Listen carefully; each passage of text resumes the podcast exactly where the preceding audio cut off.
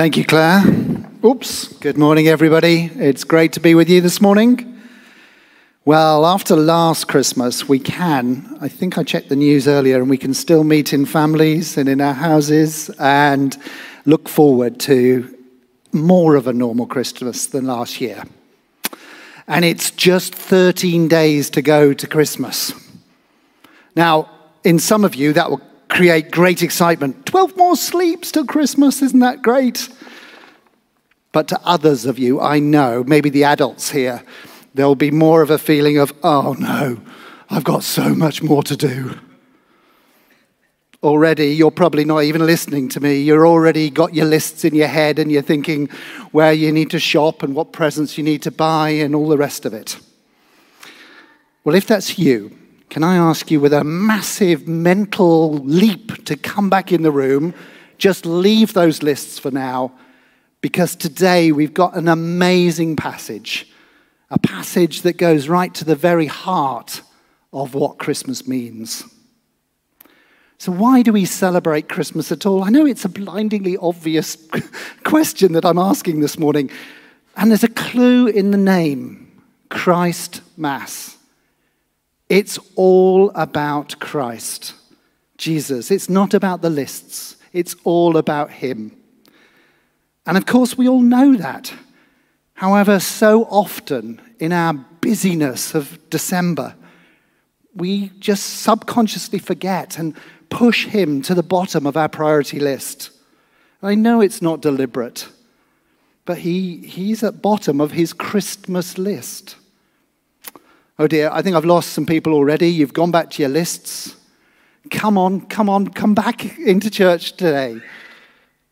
So, who is this Christ that is so central to this time of year? Well, in this reading that we just had the lovely Claire read, um, she's my wife, by the way, anybody who doesn't know, um, John the Baptist questions who this Jesus is. And then Jesus answers him but answers him not in a way that's spoon fed. Jesus makes John and us today in Claygate think. He gives us the evidence, and then we can conclude our own answers. Just who is this Jesus? Who is this Jesus who's so important that even our calendars across the world starts at his birth? We are now in the year of 2021 our years being numbered since his birth. Also, in this passage, Jesus also puts John right on who he is not. And also, right at the end, Jesus marks that his coming changes everything. And that because of him, it's now, imp- it's now possible for anyone and everyone to know Jesus and through him to know God. So, what is the context of this passage? Well, John was such a forthright preacher. Back in Matthew 3, he didn't hold back when he was calling the religious leaders of the day a brood of vipers. Well, John is in trouble again, and this time with Herod, the king of Israel, but a king who's completely corrupt and had taken his own brother's wife to be his own wife. John couldn't keep quiet. He openly criticized Herod. And so Herod arrested him and threw him into jail. And that's where we find him today in our reading, sitting there pondering Has everything gone wrong? Was he wrong all along?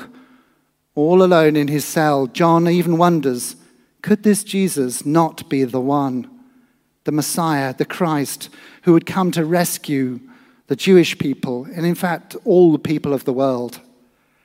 And to so many in Israel, what they were waiting for was the coming of somebody who would rescue them from the Roman occupation of the time and restore Israel to its former glory. From the snippets of information John hears, it doesn't sound like Jesus is this military savior that so many longed for. All alone in that cell, all sorts of doubts comes to John's mind's mind. What happened next, I think, is the first thing that we can really learn from this Bible reading.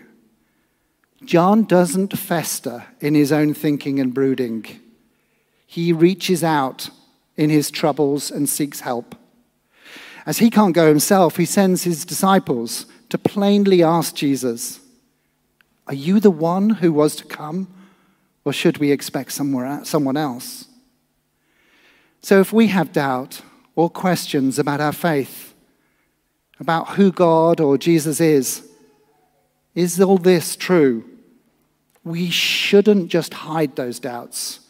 We should confront them but not staying on our own with those doubts. We should go out and seek answers to our questions. These are the fundamental questions about life and death. These are the questions that matter. If Jesus is who the Bible says he is, then this is the most important set of questions you'll ever ask yourself. Well, in the new year, Virtual Richard just told us that there's an alpha course uh, in the middle of January. And this is a marvelous opportunity to explore those questions. In an environment where no question is taboo, no question will offend, any question can be asked.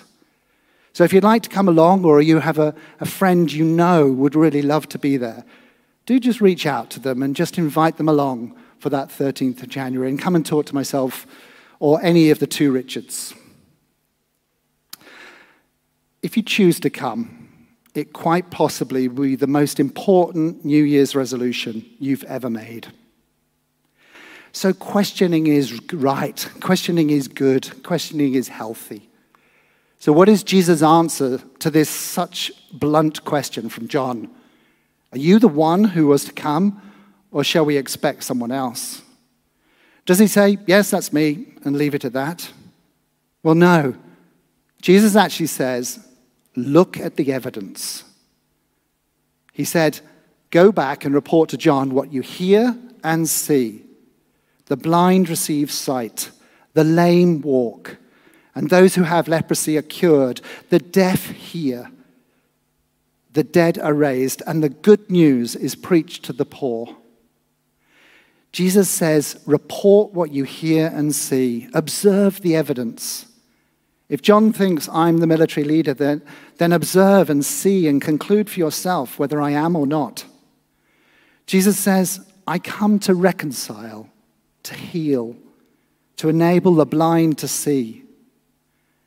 I think, too, this list, this deliberate list of things that Jesus talks about, is so ambiguous.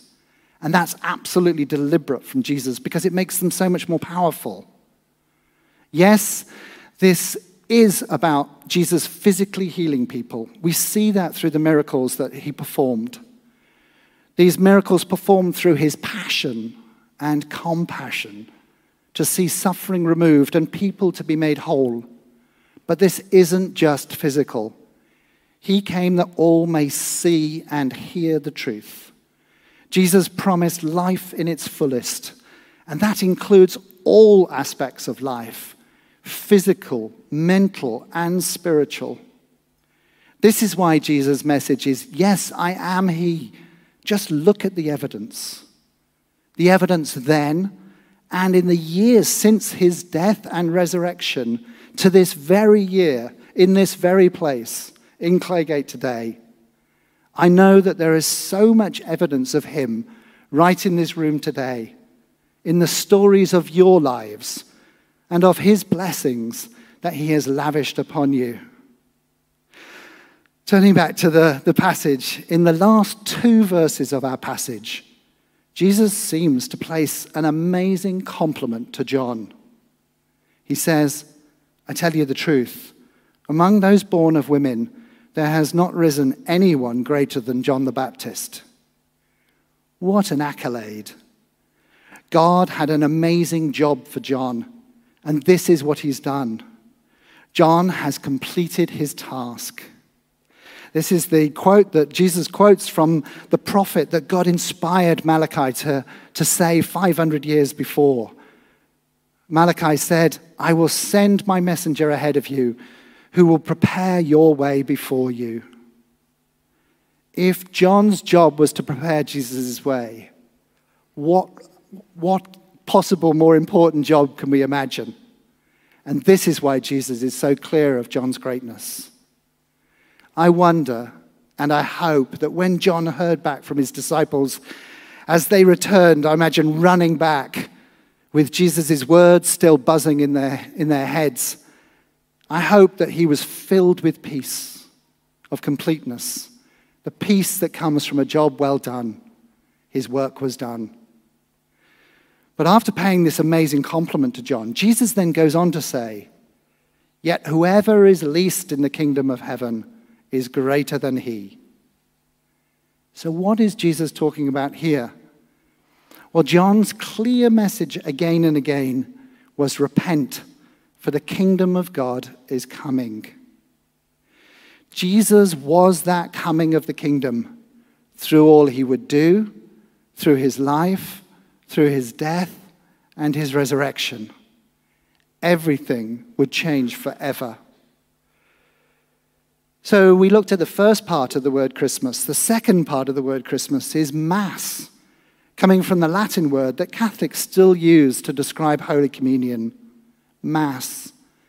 As we come together later to take bread, we remember and celebrate his dying for us. We celebrate and are filled with gratitude and awe at his Mass, his giving of himself for each and every one of us. Amazing when you think about it is that, yes, Christmas is about Jesus' birth as he was born, a baby in the stable, but it's also about his Mass, his coming, his giving of himself. This is the reason why we celebrate Christmas. It's because of everything Jesus has done for us, everything he is, and that we have a real relationship and can have a real relationship with the risen Lord Jesus today. Well, already in this service and for many services in the next few weeks, we're going to sing wonderful Christmas carols. And can I appeal to you to really look at the words of those carols? Some of them are just so holistic, so complete of Jesus' whole purpose and being. You know, it's not only about praising the baby Jesus, but remembering that in that baby Jesus was the promise and the purpose, the rescue plan that God has always had. This Jesus would live and die and be raised that we might be a forgiven people, able to be His and Him ours. So at the end of the service, we're going to sing, and we're going to sing really loudly. Hark the herald angels sing. Aren't we, Mark? and the last verse says this, and you will know these words really well, but really listen to them and listen to Christ in these words. Hail the heaven born Prince of Peace. Hail the Sun of Righteousness. Light and life to all he brings, risen with healings in his wings.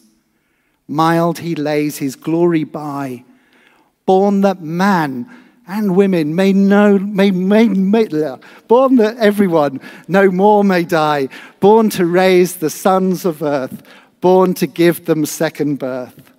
Hark the herald angels sing, glory to the newborn king.